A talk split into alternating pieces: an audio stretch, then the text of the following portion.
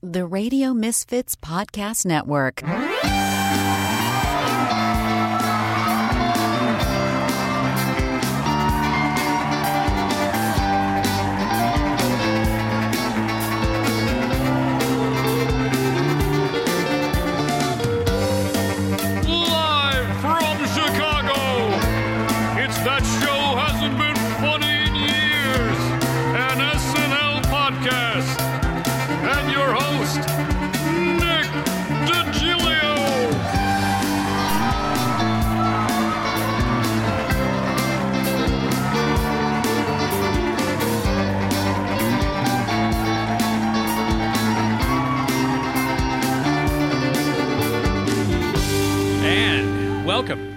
That Show Hasn't Been Funny in Years, an SNL podcast.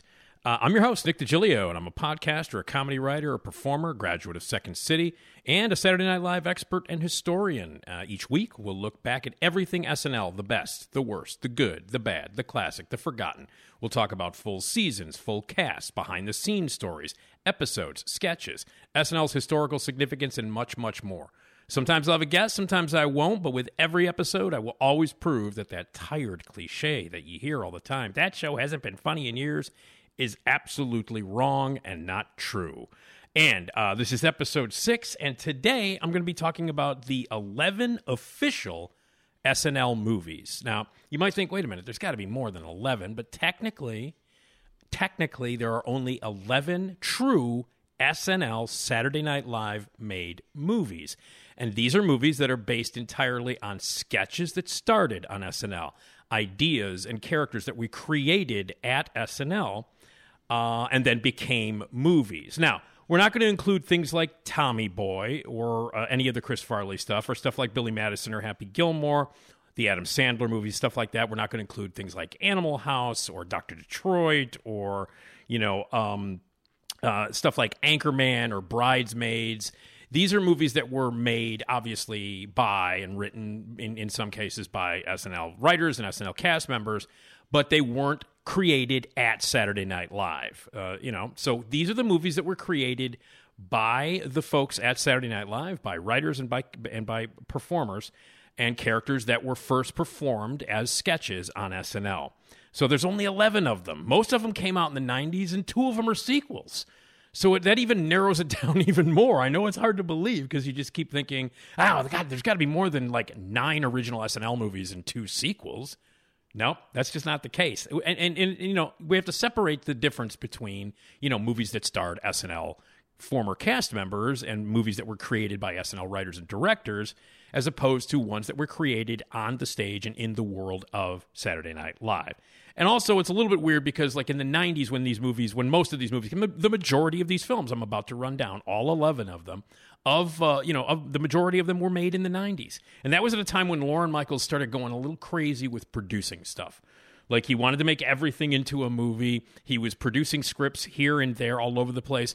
Um, I will do an entire episode of this podcast dedicated in, you know, pretty much entirely to uh, movies that never got made that were based on SNL sketches. Because at some point, it seemed like every character that was created on SNL or every sketch that was created on SNL, at some point there was a movie deal. There were scripts being made, there were productions being done. Lorne, at one point, and this was in the 90s, like starting in the early 90s and all the way through until like the, I guess, early 2000s it got it got into Lorne's head that he wanted to produce as many SNL inspired movies ever, and anything that took off on the show, anything that got a catchphrase or anything that became a T-shirt or anything that people were talking about at the water cooler.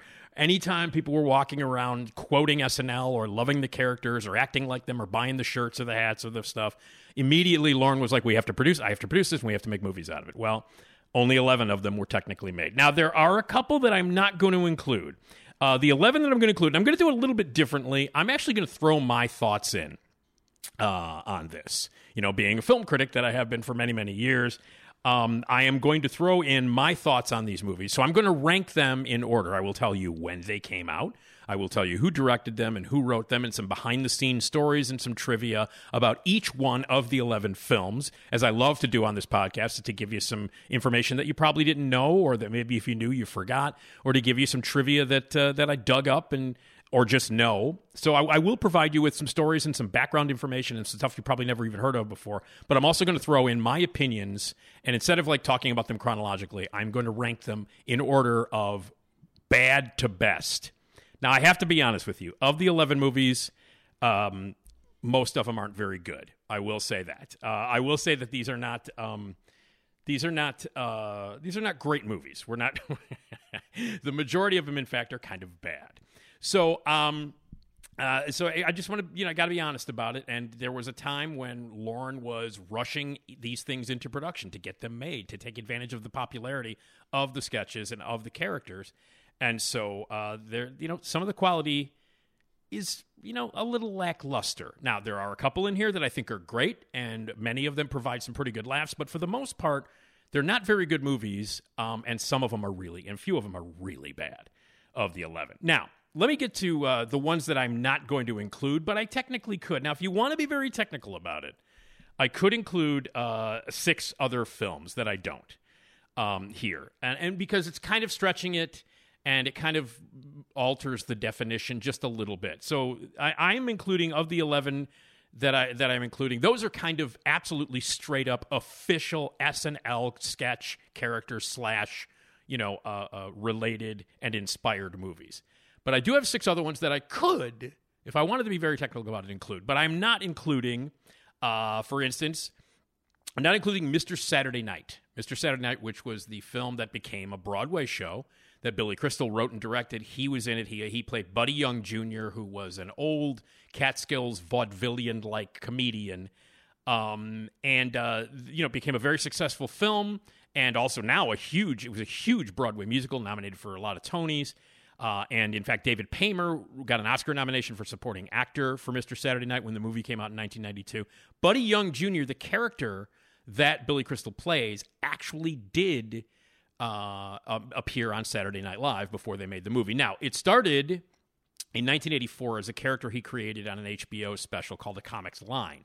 But then he showed up on Weekend Update, the one season that Billy Crystal was on. That was season 10, 84 to 85 when Billy Crystal was on Saturday Night Live, he brought Buddy Young Jr., the vaudevillian, old school Jewish Catskill comedian, to, to Weekend Update. So technically, I could have included Mr. Saturday Night, but I didn't because the character was kind of created elsewhere and brought to SNL and, and was not really a sketch. It was a character that Billy Crystal had already developed that he brought to SNL. But I could have included Mr. Saturday Night, which has deep connections to SNL. I didn't include it.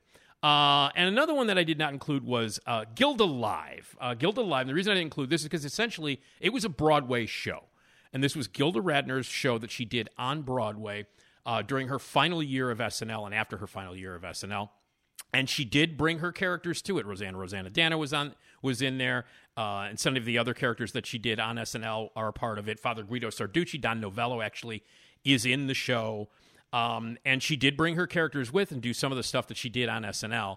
But it was musical. It was directed by Mike Nichols and uh, and Gilda Radner did it on Broadway. It was technically a Broadway show, which was just kind of filmed for film for movies, and it got a, a, a small release in movie theaters, and then it became kind of popular on video, and then the album became really huge too. But technically, it's not really a movie; it's a filmed Broadway production that just takes some of the characters that she did in SNL and put them on stage. Now do I love Gilda Live? I do. It's from 1980. It's a wonderful filmed version of her Broadway show. I never got to see. Never got to see it. I played the album uh, live from New York, Gilda Radner, the Gilda Live album.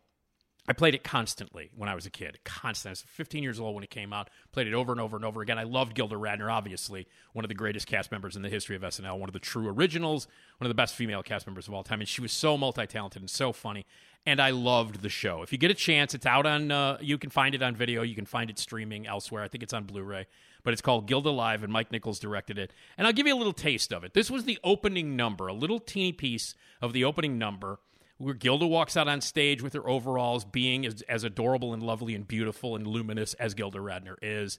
Uh, the, pay, the, it's a Broadway theater packed to the gills, and she comes out and sings a song called "Let's Talk Dirty to the Animals," and this is from Gilda Live which technically I am not including on the 11 official SNL movies, but here we go. The animals, the animals. Let's talk dirty to the animals. Fuck you, Mr. Bunny.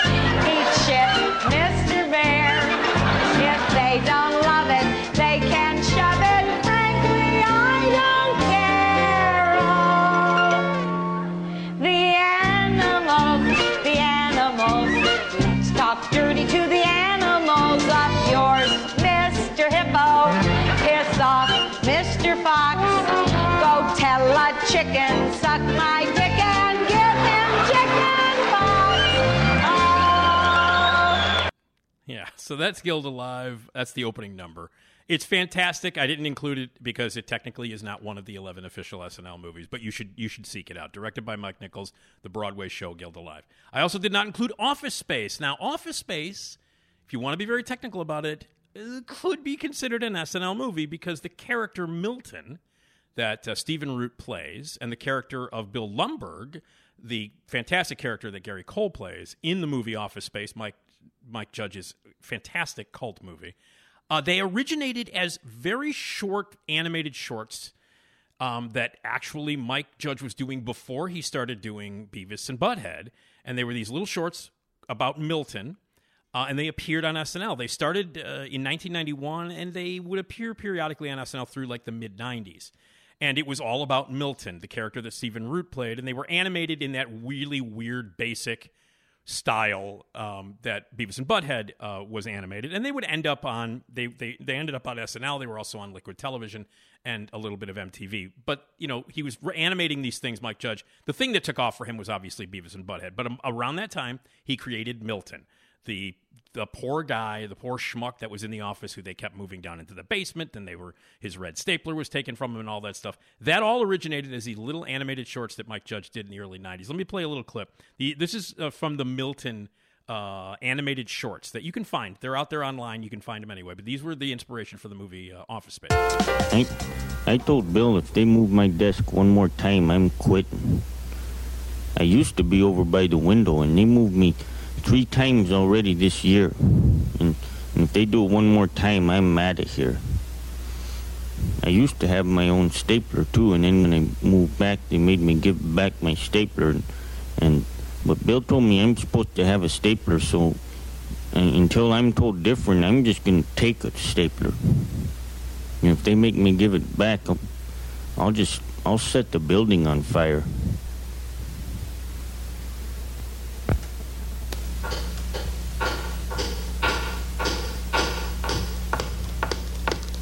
Oh, hello, Milton. What's happening? Um, I'm going to need you to go ahead and move your desk again. So, uh, Well- if you could go ahead and just get it as far back into that corner as possible, that'd be terrific. But That way, we'll have some more room for some of these boxes and things we need to put in here. well, okay. And, uh, oh, there's that stapler I've been looking for here. Um, Let me but- just go ahead and get that from you. Thank- So that's, as you can tell, I mean, those are the characters uh, that would eventually become Stephen Root and Gary Cole in the movie Office Space, uh, Bill Lumbergh and Milton. And Milton again.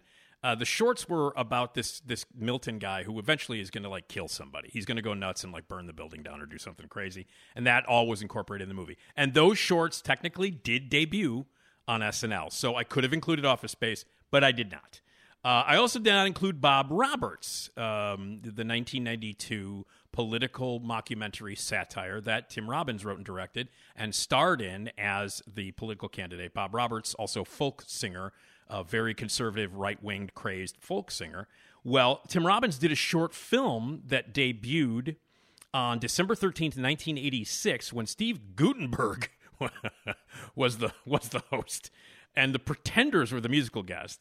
And there was just this short film. Tim Robbins wasn't even the host at that time, and he debuted this short film about this character named Bob Roberts.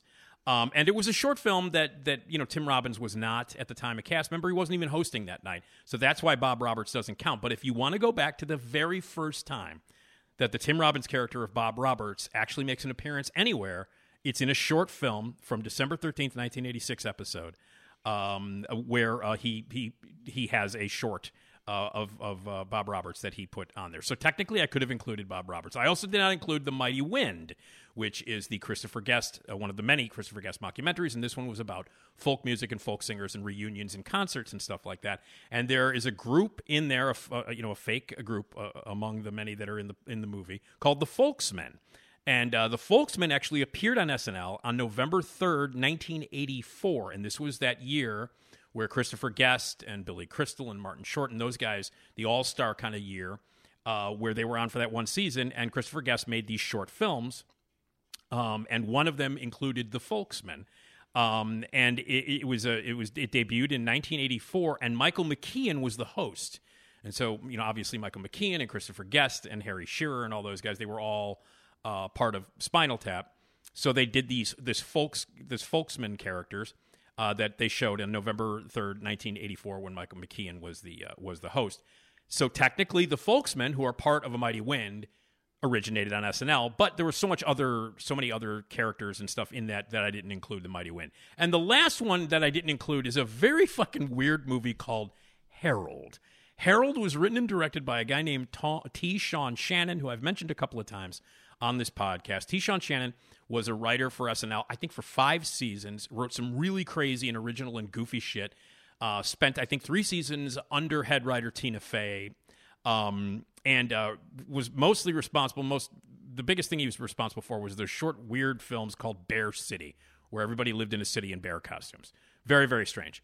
But anyway, he did a short film about this prematurely balding teenager named Harold, and it debuted on SNL uh, as one of the weird shorts that T. Sean Shannon was responsible for. And it was about this, it was a very short, weird little film about a young kid, like 14 years old, who was prematurely balding and the life that he lived. Well, they made a feature movie out of it in 2008. T. Sean Shannon wrote and directed this. It features Spencer Breslin as the prematurely balding teenager. Cuba Gooding Jr. is in it. Ally Sheedy plays the kid's mother. Rachel Dratch is in it. Colin Quinn is in it. Fred Willard is in it. Chris Parnell is in it. So a lot of SNL alum and and you know cast members, people that T. Sean Shannon worked with while he was a writer, are in this movie. It is a terrible, terrible movie that probably seven of us entirely have seen. I did not include it one because again, it's stretching it a little bit, and two, it's a terrible movie. Um, but interesting uh, that it exists, and I know a lot of people don't even know it exists. Here's from the here here's from the trailer, just a quick little taste of Harold, the movie that was uh, written and directed by T. Sean Shannon, featuring Spencer Breslin as a teenager going bald, who's like bald. Um, here's a little clip from Harold. How was your day, Harold? Eh, about as fun as a rectal exam. Oh! Just relax. You're like the spitting image of a younger Lindsay Lohan. Really? What, you think just because I'm bald, no cute girl would have anything to do with me? Well, think again, because I'm going over the nerd wall and I ain't never going back. How about I buy you guys some beer? You're crazy, kid. How old are you? Look at me, I'm old. I know that, but we give discount to 60 and older. You're just creepy. Hey, way to go, player! Relax, mommy hasn't touched me in my swimsuit area. So that that's from the trailer. Now I've seen the whole movie, and it's as bad as you can hear the jokes in that trailer. Um, I I don't know how the thing got. It, I guess it didn't even get released. I had to dig it up, and I watched it like on the uh, you know I watched it on the internet. Um, but it's called Harold, and I technically I could have included that because you know a very short film about this balding teenager appeared on SNL once but I didn't include Harold uh, because there's already enough bad movies on this list of 11. So uh, those are the movies that I did not include. So let's actually get to the list of the official 11 um, uh, films. And I'm putting them in order of uh, how from bad to best. Now, keep in mind, a lot of these movies, as I've said, are not good. There are a lot of bad movies on this list. In fact, the majority of the films on this list are really bad. Some of them are kind of funny, and only a couple of them are really, really terrific and great movies. So let's start at the very bottom. So we're going from terrible, slowly climbing up to really good. And there are 11 of them.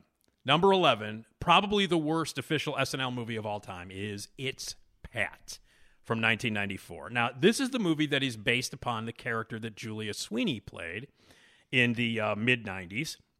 Um, and this was the character, and it's that thing, where the idea was very weird looking character, very weird acting character that you didn't know. The joke was that you didn't know whether this person was male or female, and it drove everybody insane, and everybody wanted to know and had to know if Pat was a man or a woman. And that was the joke. Now, I have to say, that I think that the sketches on SNL were funny. I thought the character was weird and creepy and also very funny. It's a one joke thing that can last for about three minutes. Oh, by the way, this is something that's going to recur a lot as I talk about these movies is that the problem with a lot of these movies is that they're based upon sketches that were probably three to maybe four minutes long. And to stretch that out to two hours or to 95 minutes even is is very difficult and and almost impossible to do. And that's the case with its with with its Pat, which is essentially um, a one joke premise. It's like weird character comes out. Is it a man? Is it a woman? You can't do a 90 minute movie based on that one joke with a character that's so weird and unbelievably annoying. And that was the case. Adam Bernstein directed it. Adam Bernstein is responsible for some amazing videos. He did Beastie Boy stuff, B 52s, Sir Mix-a-Lot. He did, uh, uh, you know, uh, Baby Got Back. He did some ZZ Top stuff. And then he would go on to direct stuff for Breaking Bad and Orange is the New Black and Billions and the Lord of the, uh, Lord of the Rings, uh, Law and Order uh, stuff. The film was written by Julia Sweeney and Stephen Hibbert, who played the Gimp in Pulp Fiction. Yeah, that's right. The guy who was the Gimp in Pulp Fiction co wrote the movie version of It's Pat. Uh, Jim Emerson also co wrote it, and he was a writer on SNL who helped Julia Sweeney write the sketches. And it was ghost written by Quentin Tarantino. So not only did the guy who played the Gimp from Pulp Fiction write this, so did Quentin Tarantino. So if just remember, Quentin Tarantino has won Oscars for his writing, but he also he helped write It's Pat. So anytime he gets a little too big for his britches, which in the world of Quentin Tarantino is I don't know daily, somebody should just go up to him and go, "Hey, could you sign uh, my script for It's Pat that you co-wrote?" The movie came out, in fact, the same year as Pulp Fiction. Um, and it was it was it, it's insane. The, the the the characters, the backstory is that Julia Sweeney created the character of Pat while she was performing uh, with the Groundlings, and then she brought that character to Saturday Night Live. Um, and the mannerisms and the body language were based on this male coworker that she met while she was working as an accountant. Um, and when she first tested it out, the impressions her friends told her it was good, but it didn't seem convincing as a man. And that's when she came up with the gimmick to have Pat's gender be a complete mystery. The first time that uh, Pat appeared was in 1990. John Goodman was the host. Faith No More was the guest, musical guest. Um, and um, and the only other cast member in the sketch was Kevin Nealon. And when Roseanne Barr came to host that same season, she loved the character and said, "I want to do a sketch with Pat." And that's when it took off. It is a terrible, terrible movie. There are no laughs in it at all. Without question, the very worst of the 11 um, official SNL movies. Uh, and here's a little clip from It's Pat. Howdy, Tiffy. Oh, oh, Pat. What do you want? Uh, well, I just thought I'd stop by and pick up a few personal items. Oh, no, no, no. Please, remember? No, I don't want to know about your, your sex life, okay? I just want to get a few toiletries. uh, first of all, I need some protection. Oh, dear God. Okay, all right. From underarm wetness. I'm never one to offend. 250 then, all right? And you're out. What am I, in a race? Whoa. Well, kind of. It's late. And I need a lubricant. What? For my eyes. They're drying up due to the pollen and dust in the air. Oh, great. Help me, someone. Please help me. And I need some feminine napkins. Oh, I'm in hell. I am in hell now. You never know when Aunt Wilma's going to stop by for lunch. That's it. All right? Okay, good. Oh. There it goes. It's yours. Okay, All well, right? In the don't name of God, you'll to- go now. You know, just go on. and- Pay or anything, No, it's on me. Go ahead and go now. All right. Okay? You're gone. Bye-bye now. Bye. Yeah, so that's It's Pat. Um, it's a horrible movie. and again, this was at the time when Lorne Michaels was saying, yes, let's make that a movie. Yes, let's make that a movie. Yes, let's make that a movie. Any sketch that kind of took off, any catchphrase that sort of sold a t shirt, he immediately wanted to make into a movie. And the result is uh, the worst SNL movie of all time. It's Pat. And again, ghost written by Quentin Tarantino. Number 10, as we move up from terrible to bad to, you know, whatever. Another terrible movie, Blues Brothers 2000. This is the first of the two sequels that are on the list. This one came out in 1998, Blues Brothers 2000. It was directed by John Landis and written by Dan Aykroyd and John Landis, the same director and writing team that brought you the original Blues Brothers. It is uh, one of the most unnecessary sequels ever in the history of movies. Um, it was made many, many years after one of the stars of the original had died. Uh, how did they replace John Belushi? They replaced him with John Goodman and a cute kid. Everything about this movie is wrong. Every decision, everything that they did, there's virtually no comedy in it. There are no laughs in it. The best thing about this movie, and the only thing that makes it even worth watching, is the musical lineup. During the last like 20 minutes of the film, it's a bunch of incredible musicians and musical artists all getting together and basically jamming at the House of Blues. And since uh, Dan Aykroyd owns House of Blues, That's what the movie is. It's selling House of Blues. It's selling his vodka. And essentially, what happened was they wrote a really shitty movie around a pretty great closing concert. Um, and that's not a movie. It's a terrible, terrible movie and an excuse for uh, Dan Aykroyd to sell tickets to the House of Blues and to get together with his really amazing musician friends and film a concert. Uh, and and again, the music is great, the concert is great. It is absolutely an awful movie that nobody asked for, um, and nobody really went to see it. It bombed. Uh, Landis and Aykroyd um, and John Goodman didn't accept. Like they they they worked for scale to keep the movie made. Um, uh, apparently, Dan Aykroyd lost ninety pounds to play the part. Um, and uh, they were really unhappy. Landis and Aykroyd were really unhappy with the changes that the studio forced them to make. Uh, and Landis went on to do a really small independent movie afterward called Susan's Plan, just to cleanse his palate from making it. Um, it was bad all the way around. Nobody really likes it, even the people that are in it, even the people that made it. I interviewed John Landis. He does not have great memories about Blues Brothers 2000. And even fans of the first one, I'm not a really big, as you'll hear, I'm not a huge fan of the Blues Brothers. Yes, I'm not. I'm not a fan of the 1980 classic Blues Brothers movie. I am not a fan, and we'll talk about that as we go along. But even fans of the Blues Brothers hate this one. And you can't make a Blues Brothers movie without John Belushi. Now, here's a clip uh, that is a visual clip, but I will describe it very quickly. Uh, the cops have come, in, and it's also a beat for beat repeat of the first movie. Uh, the cops are after them. They got to get away. They're you know they're doing crazy stuff. They're trying to get to a concert. Blah blah blah. It is essentially the same plot, almost beat for beat as the original, only not nearly as good and really bad. And at one point, they're trying to get away from the cops, so Dan Aykroyd sprays a bunch of shaving cream across his face and then pretends to be crazy. Anyway, here's a little bit of the non-comedy from Blues Brothers 2000. Wait, come on, man! I got a cheeseburger cooling. Buster, I'm sorry. Now you're going to have to see a bad side of me. Mac, your shaving cream, please.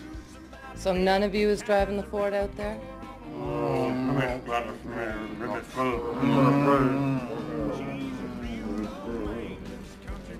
And whose dry white toast is that?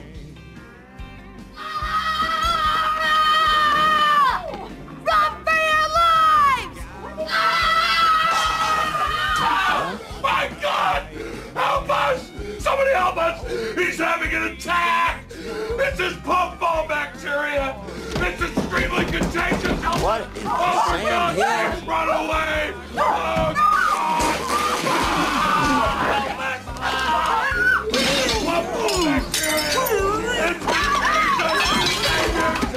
right, so what's happening is he's running around. Dan Aykroyd's running around with a giant ball of shaving cream with the sunglasses on and the hat on his head, and he's eating cheeseburgers and running around screaming. And that is the level of comedy in Blues Brothers 2000. A terrible movie, uh, an unnecessary sequel, and uh, an embarrassment, and the tenth uh, worst. Uh, of of the uh, of the eleven official SNL movies. Let's move up to number nine on the list, and these again are in order of how much I dislike them. Uh, it's Pat's the worst. Blues Brothers 2000 is next, and then the next worst one is Wayne's World 2. And uh, and I also it's the second sequel, the other sequel that's on here. And also, I'm not a fan of Wayne's World. we'll get to that in a minute. Didn't like the original Wayne's World. This is from 1993. Um, and it was directed by Stephen Surjik, who was a TV director who did a bunch of episodes of Kids in the Hall. He did a lot of comic book TV in in the recent years, like Punisher and Umbrella Academy. He did uh, Luke Cage and Daredevil. The movie was written by Mike Myers and Bonnie and Terry Turner, who also helped create the characters and write the original movie and write the Coneheads movie as well, which we'll get to in a second. Uh, but this was the sequel to Wayne's World. Of course, there was going to be a sequel to Wayne's World because of all the movies that, that I'm mentioning here, Wayne's World was by far the most successful in terms of box office. Um, it by far was the most monetarily successful SNL movie of all time. It made a ton of money and a huge profit. And of course, there was going to be a sequel. And of course, Lorne wanted it immediately. And the sequel came out uh, about a year after Wayne's World did, a little bit more than a year after the original Wayne's World. And uh, again, a lot of people, I'm not a fan of Wayne's World. I'm not a fan of the original movie. And I certainly am not a fan of the second one. I think the second one is horrible. Um, but it made a lot of money its opening weekend, and even fans of Wayne's World admit that Wayne's World 2 is really, really bad. Uh, Penelope Spheeris, who directed the original, was asked why she declined to direct the sequel, and she said that she couldn't deal with Mike Myers again. Uh, Mike Myers and Spheeris uh, had horrible creative differences. Uh, and Myers wanted to block her from directing the sequel, so she went on to do the Beverly Hillbillies instead. Um, the Aerosmith concert that they filmed that's supposed to take place in Chicago actually takes place in San Diego. Um, and uh, there are a lot of a, a lot of references to other movies, and apparently Mike Myers, who was wielding a lot of power at that time, wanted Federico Fellini to direct. Uh, I don't know if that's real or not, but it's something I heard. So Wayne's World 2 is a terrible movie. I will get to why I don't like Wayne's World or Mike Myers very much when we talk about Wayne's World. But this is Wayne's World 2 coming in at number nine on the here's a, a little clip from Wayne's World 2 in a scene that takes off uh, a complete uh, like parody of Oliver Stone's The Doors. Who are you? I'm Jim Morrison. Cool. Who's he? A weird naked Indian. Cool. Why have you brought me here? To help you find some answers, Wayne. Answers to what? Ask me a question. Okay, two trains are traveling at 60 miles an hour. One from Chicago, one from Los Angeles. No, ask me a question about your life. What am I supposed to do with my life? You should put on a concert in Aurora, Wayne. How am I going to get the bands to come? If you book them, they will come. But I don't know anything about putting on a concert. You must go to England and find a man named Del Preston. He's the greatest roadie that ever lived. He was with us in the good times and the bad. He will help you. Any more questions? Will Garth ever get his Sports Illustrated football phone? It was sent to the wrong house. Will arrive tomorrow along with the swimsuit issue and the video, The Stanley Cup 100 Years of Glory. Hey, how do I get back? Follow the weird naked Indian. Cool. Yeah, yeah, and that's Wake about the yeah, that's about the level of uh, that's about the level of of comedy that we're talking about. There, a terrible movie made a ton of money its opening weekend. Um, I guess it kind of broke even, um, and and and just made the reputation of Mike Myers being difficult. Uh, even more true, and we'll get to that in a couple of seconds. So that's uh, Wayne's World came out in nineteen. Wayne's World Two came out in nineteen ninety three. Also in 1993 is Coneheads. Uh, again, a movie that nobody really asked for, considering that the Coneheads stopped being a thing in 1979, in early 1979. So we're talking like 16, 17 years of it not being a thing. And then again, you know, Dan Aykroyd being Dan Aykroyd, who continues to do stuff that nobody really wants, did a movie version of it. Steve Barron directed it, who directed a terrific movie called Electric Dreams. He also did a really nice version, interesting version of Pinocchio. But he is one of the landmark director directors of classic 80s uh, videos. I mean, if you look up Steve Barron's credits in terms of the really big 80s MTV explosion era videos, Steve Barron directed a bunch of them. Well, he directed this uh, movie, Coneheads, which was written by Dan Aykroyd, Tom Davis, uh, and the Turners, uh, who helped write the Wayne's World movies as well. Um, and it's a it's a really terrible movie. Um, the only good thing about this movie is that it has an incredible cast. Like if you're looking, uh, one of the things about this movie is that it actually is one of the only movies that uh, has people like Dan Aykroyd, Jane Curtin, Laraine Newman, Garrett Morris, and Jon Lovitz, who were once on SNL, and then current cast members who were at that time on SNL. It also featured Julia Sweeney, Tim Meadows, Phil Hartman, Jan Hooks, Chris Farley, David Spade, and Adam Sandler, who were all on SNL at that time. So this movie does have the distinction of having great ex cast members and current cast members, because at the time when the movie came out in 93, these guys were still on SNL. So it was unique in that way. And it was fun to watch the older ex cast members and the newer current cast members work in a movie together. That was the fun part of the movie. The rest of the movie, terrible. The only good thing about the movie, Chris Farley's really sweet and funny in it. And Michelle Burke, Michelle Burke, who is an actress who kind of left the public eye, uh, appeared in some TV shows, but in 1993 had an amazing year because she was not only in this, she was also in Dazed and Confused, and fantastic in Dazed and Confused. A lovely actress who takes over for Laraine Newman. I guess they thought Laraine Newman was too old to play the teenage daughter, despite the fact that Dan Aykroyd and Jane Curtin played their parts. So they got Michelle Burke to play the part. She's the best part of the movie. She's really wonderful. She takes terrible material and makes it charming and funny. And the sort of relationship that she has with Chris Farley's character is sweet. And it's by far the best part of the movie. Here's a clip from Coneheads from 1993, which, by the way, again, had a really strong opening weekend and then bombed. And the only reason people went to see it at all was because of those hot cast members from 1993 who were in it. Here's a quick uh, clip. is a seven letter word for a tomb in ancient Egypt, which is a quadrilateral masonry mass having smooth, steeply sloping sides meeting at an apex. A flindar. Ah.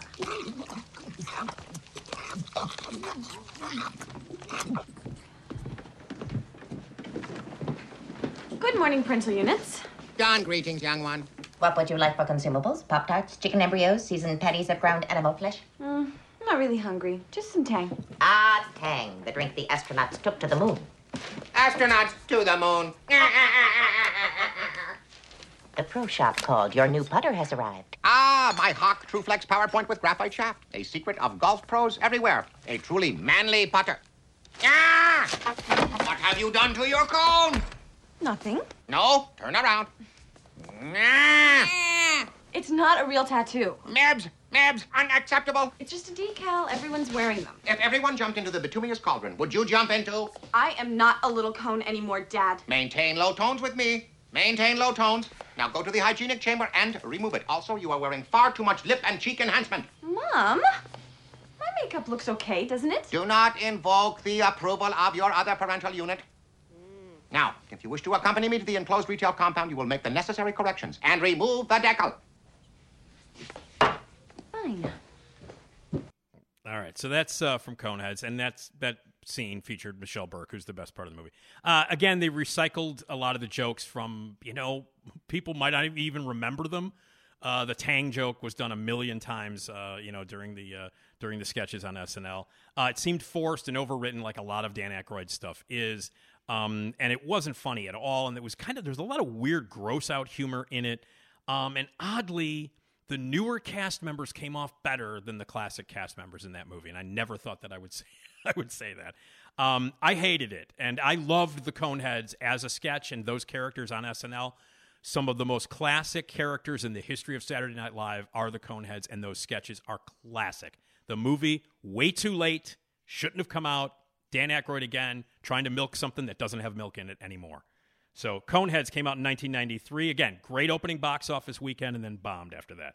Next was The Ladies' Man, number seven, um, from the year 2000. And again, this was like at the tail end of that period where Lorne Michaels was like, let's produce it, let's produce it, let's produce it. And The Ladies' Man was kind of at the end of that whole era where he was trying to get everything made into a movie. The Ladies' Man, obviously, not anything to do with the Jerry Lewis movie.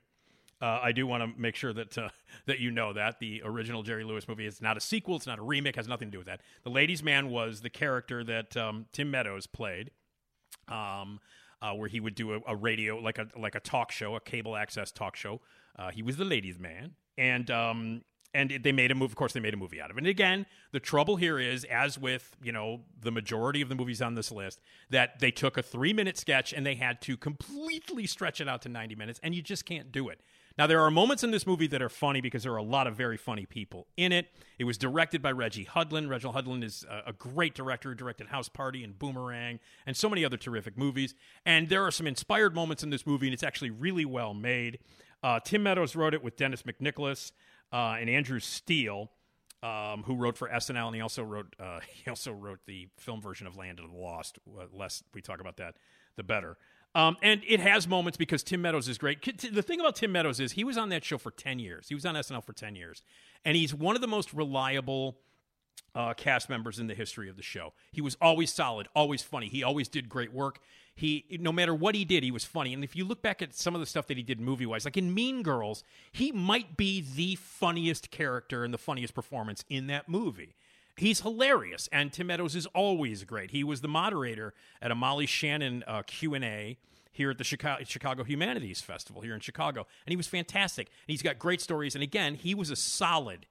He was like a glue uh, cast member on that show for ten solid years, and he was great. And I love Tim Meadows, and I love the character, but again, it just was not able to be stretched out for ninety minutes. Now there are some funny things in it.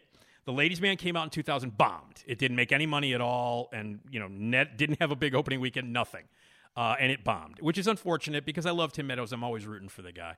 Uh, but anyway, here's a, a quick clip from uh, Ladies' Man. John thinks she's gonna be a tough shooter polish. Au contraire, bonjour. Let me give you the uh, play-by-play.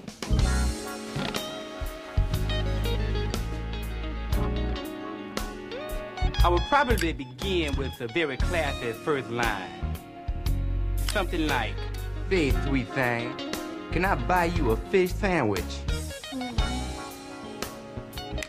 and then I will commence to whisper sweet words in her ear. Something like, Man, I like to take a bite out of your butt. and then I will close the deal by giving her a preview of the goods.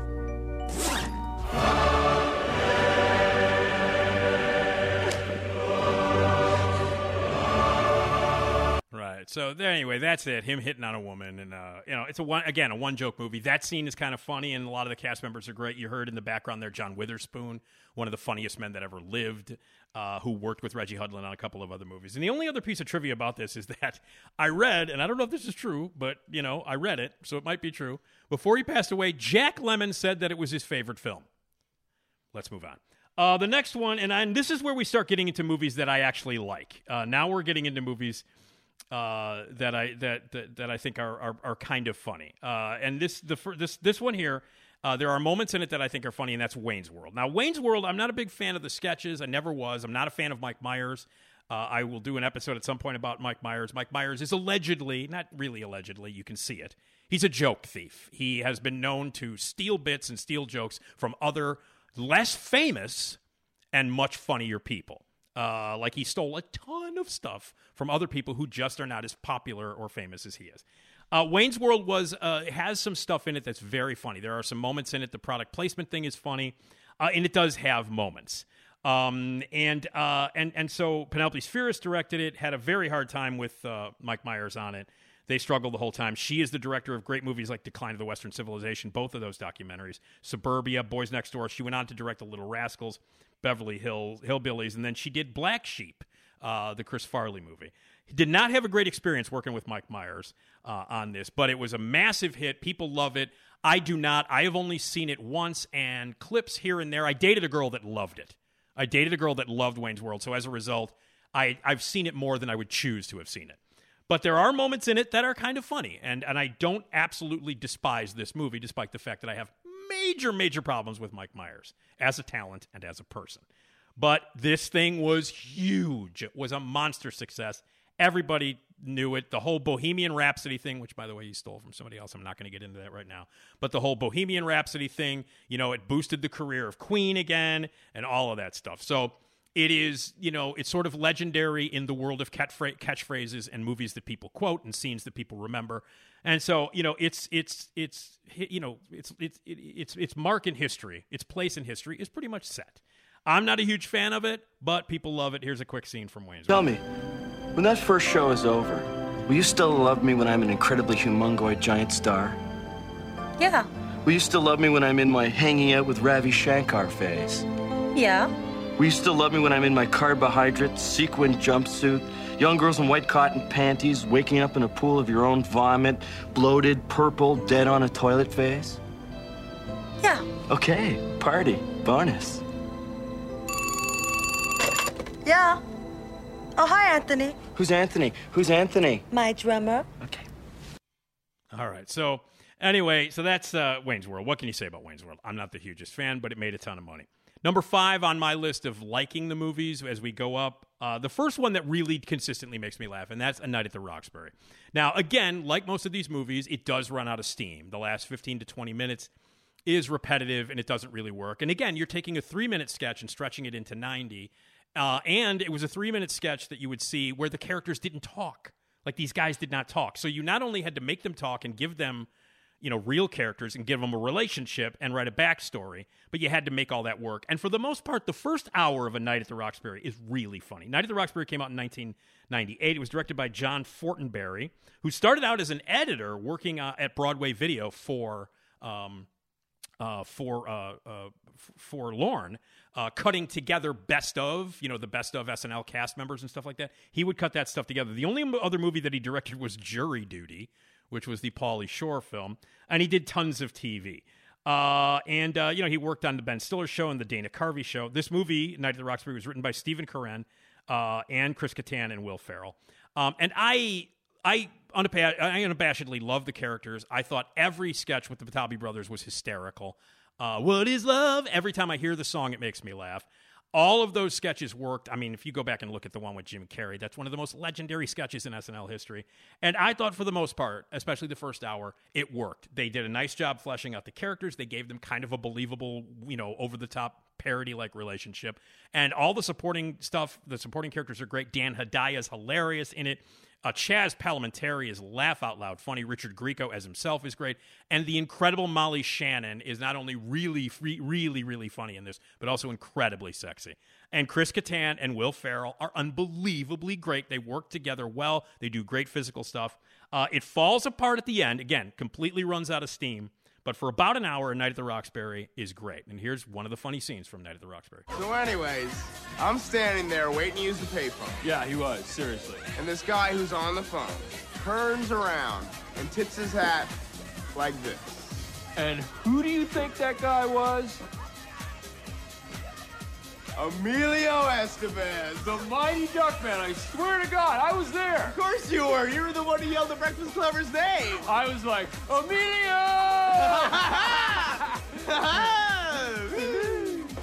so, anyways, you guys want to make out or what? So that's that's Night at the Roxbury. I don't know. The movie makes me laugh. Uh, and yes, it does run out of steam like a lot of these movies do. But I, I'm a fan. I think Night at the Roxbury is a pretty funny movie. Next, number four, as we go up on quality, in my opinion, is Superstar from 1999, based on uh, the character of Mary Catherine Gallagher, one of my favorite characters ever. Uh, Molly Shannon, for me, best female cast member in the history of Saturday Night Live. She did remarkable work, and Mary Catherine Gallagher is one of those characters that is so wonderful and to me three dimensional and beautiful and quirky and smart. Uh, and beautifully written. And the weird thing about the, the that Mary Catherine Gallagher, what makes the character so special is that in those three minute sketches, you see a full three dimensional character. And Molly Shannon performs it great. And the physical stuff that she does, she's a fearless comedian on every level in terms of material and writing, and especially especially physically. I love the character, one of my favorite characters ever. And Bruce McCulloch directed it from uh, you know Kids in the Hall. He also directed Dog Park and Stealing Harvard. Uh, Molly Shannon wrote it again with Steve Carell. Um, and I and I really like it. I think Will Ferrell's very funny in it. An interesting cast, you know, supporting cast, including Tom Green, very young Tom Green. Um, and I really love the movie. Uh, again, it kind of runs out of steam and becomes repetitive in the last 15 minutes. But for the most, this is one of those movies, Superstar, when it's on, uh, I watch it every time it's on cable. Uh, I do. Every single time it's on cable, if it's on, it's a remote dropper for me. And I know a lot of people didn't, you know, like like Night at the Roxbury, which didn't make any money. Superstar also didn't make any money. And this was, you know, back to back to back uh, movies that Lorne was producing that weren't making money, which is why by the time The Ladies Man came out, those ideas were done.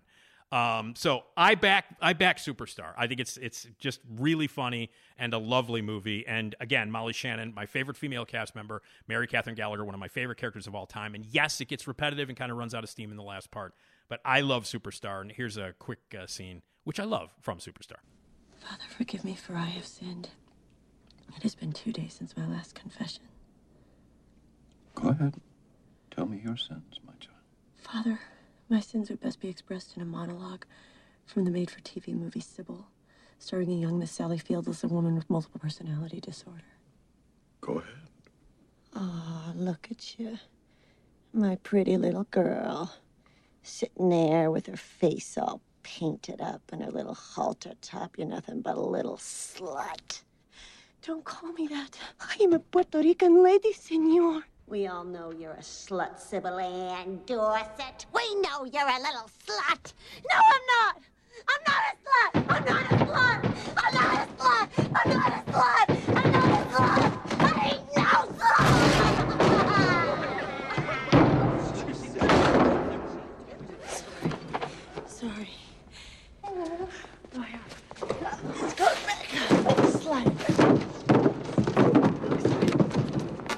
So that's from Superstar, a movie that I unapologetically love. Again, did not do well at the box office, pretty much tanked.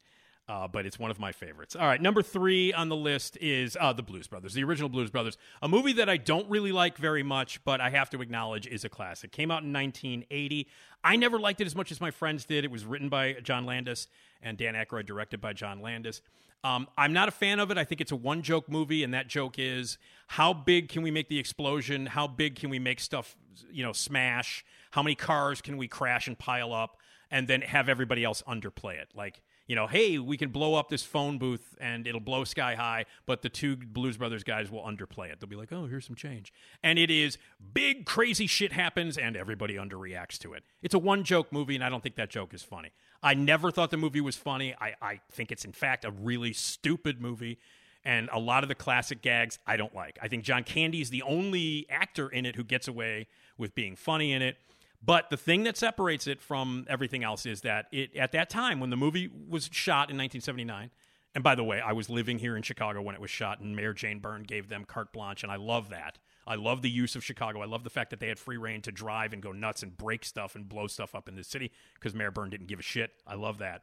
But um, you know, when the movie came out, uh, nobody really cared about James Brown. Nobody really cared about Aretha Franklin or Cab Calloway or Ray Charles or John Lee Hooker. And I love that John Landis and Dan Aykroyd brought the spotlight back to those incredibly important and uh, you know g- great African American artists that at that time you they weren't selling records. People forget about this, but when that movie came out in 1980, nobody bought their records. Nobody cared about them. They were has-beens. Nobody gave a shit about them. And that movie put them back on the map, and that's why I will always have respect and some love for a movie I don't like very much called The Blues Brothers. But that's because the focus that they put on these musicians who were basically forgotten at that point was amazing and uh, gave them a second life. And I will always be grateful to Aykroyd and Landis for putting a spotlight on those incredible, important musicians for people to take a look at. Anyway, everybody loves the Blues Brothers except me. It's good to see you, sweetheart. You contemptible pig. I remained celibate for you. I stood at the back of a cathedral, waiting in celibacy for you, with 300 friends and relatives in attendance. My uncle hired the best Romanian caterers in the state. To obtain the seven limousines for the wedding party, my father used up his last favors with Mad Pete Trullo. So for me, for my mother, my grandmother, my father, my uncle, and for the common good, I must now kill you and your brother.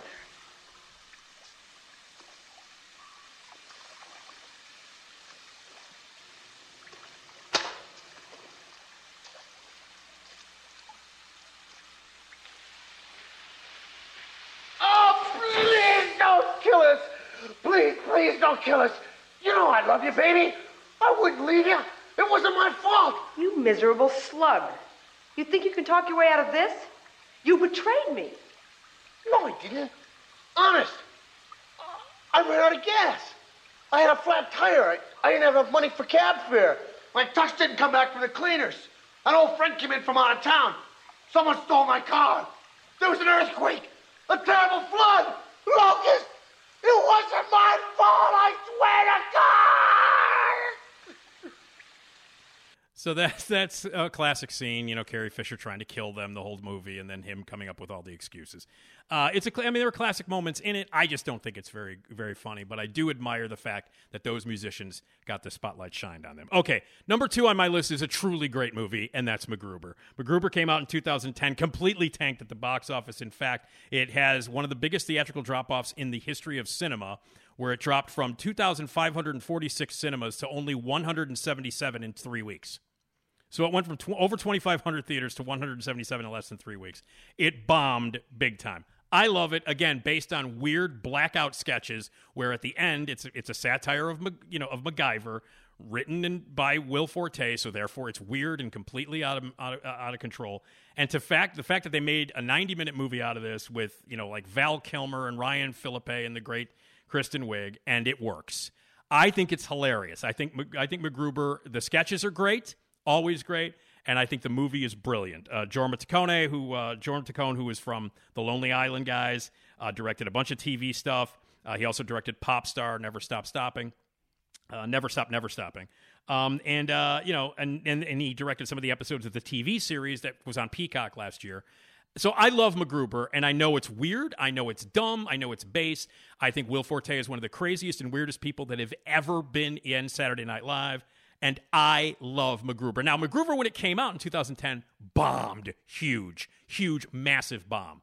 But it's got an incredible, passionate cult following, which is why they made the series on Peacock. So people, years later, people were like, oh, wait a minute. I was stupid and dumb by not liking MacGruber. And you were, because it's brilliant. And it is the second best Saturday Night Live movie of all time. Here's a little bit of MacGruber. His own dudes. Fuck you, cunt. And by the way, I have a new team now. Not only do I have Vicki St. Elmo, maybe you've heard of her, but I also have one of the greatest young military minds around. I mean, this guy's the real deal. And we're gonna stop you. Well, you certainly have a healthy imagination, MacGruber, but I don't know anything about a warhead, nuclear or otherwise. You're lying. And you're a piece of shit. We're all done here. Would you show Mr. MacGruber the door? Let me tell you how this is gonna go down. First, I'm gonna kick you in the chin, breaking your jaw in four places. I'm gonna take you and karate flip you over my back and then knee your nose into your brain, killing you instantly. I do want to get a throat rip in here. Think that's gonna be you, small fry. One thing I do know: at the end of the day, cunt, I'm gonna rip your dick off and shove it in your mouth, and that is non-negotiable. Who's first? Ah, So that's all right. That's MacGruber. I don't know what to tell you. I love the vulgarity. I love the over the top, surreal humor of it. I think Will Forte is one of the best cast members and weirdest cast members ever. And the MacGruber movie is brilliant. The sketches are great, and the Peacock series is fantastic. And people are just starting to catch up. All right, number one on my list from 1995, by far, in my opinion, the best official SNL movie of all time is Stuart Saves His Family. Yes, Stuart Saves His Family, a movie that about six people have seen that nobody truly appreciates, directed by the late, great, amazing Harold Ramis, who has directed, obviously, a million classic films, uh, and a great writer, and from Second City, and uh, just uh, God's gift to filmmaking. Uh, he directed this movie with heart and with whole with soul. Al Franken wrote it. It's based on uh, on his book. Um, I'm good enough. I'm smart enough, and doggone it, people like me, which is Daily Affirmations by Stuart Smalley. Uh, and Stuart Smalley was a character that was part of Daily Affirmation. They did it 17 times from 1991 to 1995. Daily Affirmation was this sort of basic cable show where Stuart Smalley was this sort of like uplifting speaker who was going to help you start off your day with daily affirmations.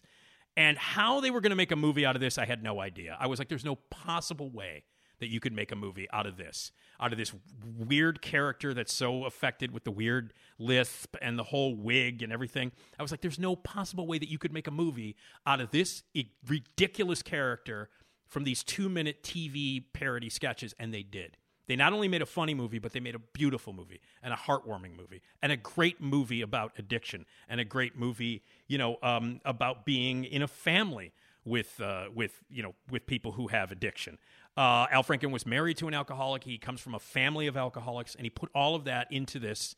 Um, and wrote a book about about it, and wrote a screenplay that eventually became "When a Man Loves a Woman" with Meg Ryan and uh, um, and Andy Garcia. That eventually became about it, and and the movie is about codependency and about getting through rough times and about a, a scarred family. Features Laura San Giacomo, Vincent D, uh, D'Onofrio, Shirley Knight, Harris Yulin, Lesley Boone.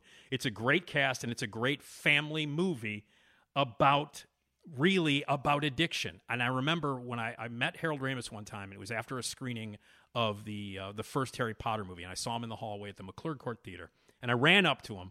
And I had met him a couple of times, and he obviously is not going to remember who I am because I'm just some dipshit. But I came up to him and I'm like, "Hi, Harold," and I shook his hand again. I'm like, I reintroduced myself and told him who I was, and then I just said to him, "Look, I just want to thank you for Stuart saves his family."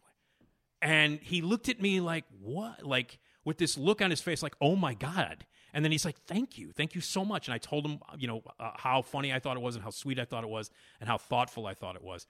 Uh, and he looked at me like, you know, like nobody had ever said that to him before. Because I didn't say Ghostbusters, I didn't say Groundhog Day, you know, I didn't say Caddyshack. Although I like all of those movies, I'm not a big fan of Ghostbusters, but I like all of those movies. But I went right to Stuart Saves His Family, which is a movie that bombed at the box office, that got, you know, torn apart by most critics. Ebert gave it a good review, but it got torn apart by most critics, and it was a box office failure on many, many levels. Um, and I think it was a, it was really nice of Harold the way he looked at me and talked to me afterwards was like, wow, somebody really likes this movie. And I not only like it, I think it's the best Saturday Night Live movie of all time and the most unlikely to take a character that's that affected with the weird hair and the weird wig and the weird, you know, uh, accent and the, and, and the weird lisp and uh, to to take it from these two minute TV parodies and make a two hour movie about a family, a three dimensional family dealing with alcoholism, dealing with addiction and codependency, and making it real, making it three dimensional and moving. Like I, it t- brings tears to my eyes. And after I got sober, when I watched this movie after I got sober, it even hit me further. Like I was still a drinking man when I first saw this movie, and the years that I would watch it over and over again, I was still, you know, a drinking man, and I am a recovering alcoholic. And now the movie even hits me harder. It is a beautiful movie. It's also very, very funny. It also has a lot of the shtick that they did in the daily affirmation sketches throughout the entire running time of the movie, but they flesh it out. And what's hard to do in these movies, as I've mentioned repeatedly, is that to take a two minute sketch and stretch it to 90 minutes is almost impossible. Well, they not only did it here, but they made the characters deep and significant and three dimensional, and they made the story beautiful and moving and very, very real. It is the most unlikely great movie I've ever seen, and a lot of that has to do with the way that Harold Ramis, the late, great gift from God, Harold Ramis directed it. It's a terrific movie, insanely underrated, uh, and filled with wonderful moments like this. Mrs. Smalley, your children plan to go ahead with this intervention, whether or not you choose to participate. It would really help, Mom. It could make all the difference. What happens afterwards? I've called a friend at Hazelden. It's a rehab.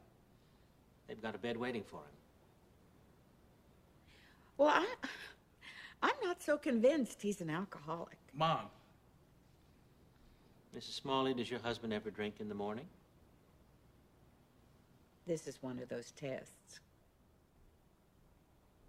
Yes, he drinks in the morning. Does he ever drink alone? Yes. Has he ever shot a family member while drinking? Yes.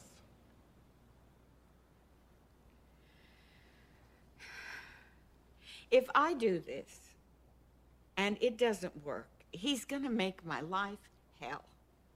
How's your life now?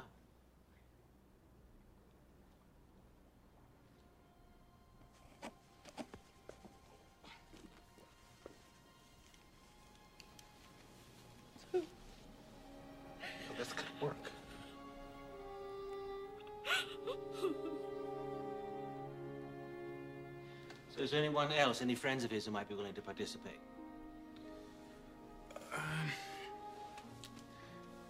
Dad doesn't have any friends who would do this. Uh, the truth is, uh, I'm his best friend. Donnie, if he refuses to stop drinking, what are you willing to do? Are you willing to tell your father that you will completely cut off your relationship with him? Yeah. Yeah, I'll tell him. Don't if you don't mean it. I don't want any of you to threaten anything you're not willing to follow through with. I'll say it. I'll mean it.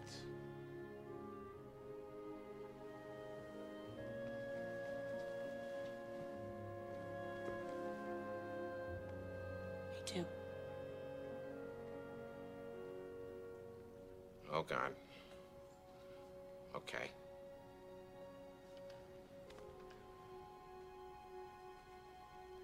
Mrs. Smalley? You want this to work? I just can't. What can you tell him? Well, tell him I'll spend less time taking care of him and more time pursuing my own interests.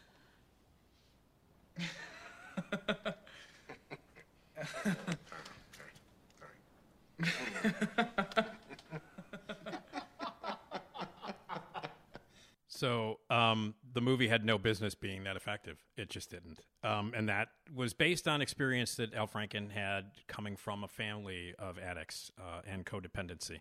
Um, this was from him dealing with Alcoholics Anonymous uh, and that that scene about setting up an intervention for their alcoholic father. It had no business being that good and that sweet and that effective and that realistic and that accurate. I mean, this was a movie that was based on a wacky character with a goofy wig and a lisp that was on SNL 17 times. And they made a two hour movie about codependency and a beautiful uh, movie about a family, a damaged family, and Harold Ramis directed the shit out of it with heart and with soul. And on top of that, it's also really funny. And it had all the goofy shit that Stuart Smalley did in the sketches, and they did it in the movie. It's the best SNL movie ever made, and it had no business being as good as it is. And I know a lot of people haven't seen it, and that's one of the reasons why I'm bringing it up right now. From 1995, do yourself a favor. Stuart saves his family. It's the best official SNL movie ever made, and one of the best and most accurate films about codependency and alcoholism ever made. And it had no business being that good. And I attribute most of that to the to the great Harold Ramis. So those are it. Those are the 11 official movies. And again, uh, here they are It's Pat, Blues Brothers 2000, Wayne's World 2, Coneheads, The Ladies' Man, Wayne's World, A Night at the Roxbury, uh, Superstar, Blues Brothers, MacGruber, and Stuart Saves His Family. Uh, and uh, you know, I hope you check them out. You know, a lot of them you probably have already. Some of them you have missed. Maybe you'll go back and watch some of them again and think about how funny stuff like Superstar is and Night at the Roxbury, and especially go back and rediscover Stuart Saves His Family. So, anyway, those are the official 11 SNL movies, and they're out there for you to check out and see. And even the weird shit that I played before, the earlier stuff, like from the Milton shorts and the movie Harold about the balding kid and Gilda Live, that's all out there available, so please check it out. Also, I would love it if you uh, gave me suggestions for SNL topics that you would like to hear me do a podcast about. Leave them on a voicemail at 773 417 6948 with your feedback. Email me anytime you want, nickdpodcast at gmail.com. That also is for my other podcast, the Nick D Podcast here on the Radio Misfits. But email me or call me with your suggestions about other uh, SNL podcasts as well. My thanks to Ed and everybody at Radio Misfits. My thanks to you for listening. Please spread the word. If you're an SNL fan, tell them about the podcast. Go to radiomisfits.com uh, or search That Show Hasn't Been Funny in Years, the SNL podcast, and check it out. All right. My thanks to Jason Skaggs as well, who does the great opening theme and this closing theme for the show. We will be back for uh, the next episode next Wednesday, and I hope you're there with us for That Show Hasn't Been Funny in Years, an SNL podcast. I'm Nick DiGilio. Thanks a lot.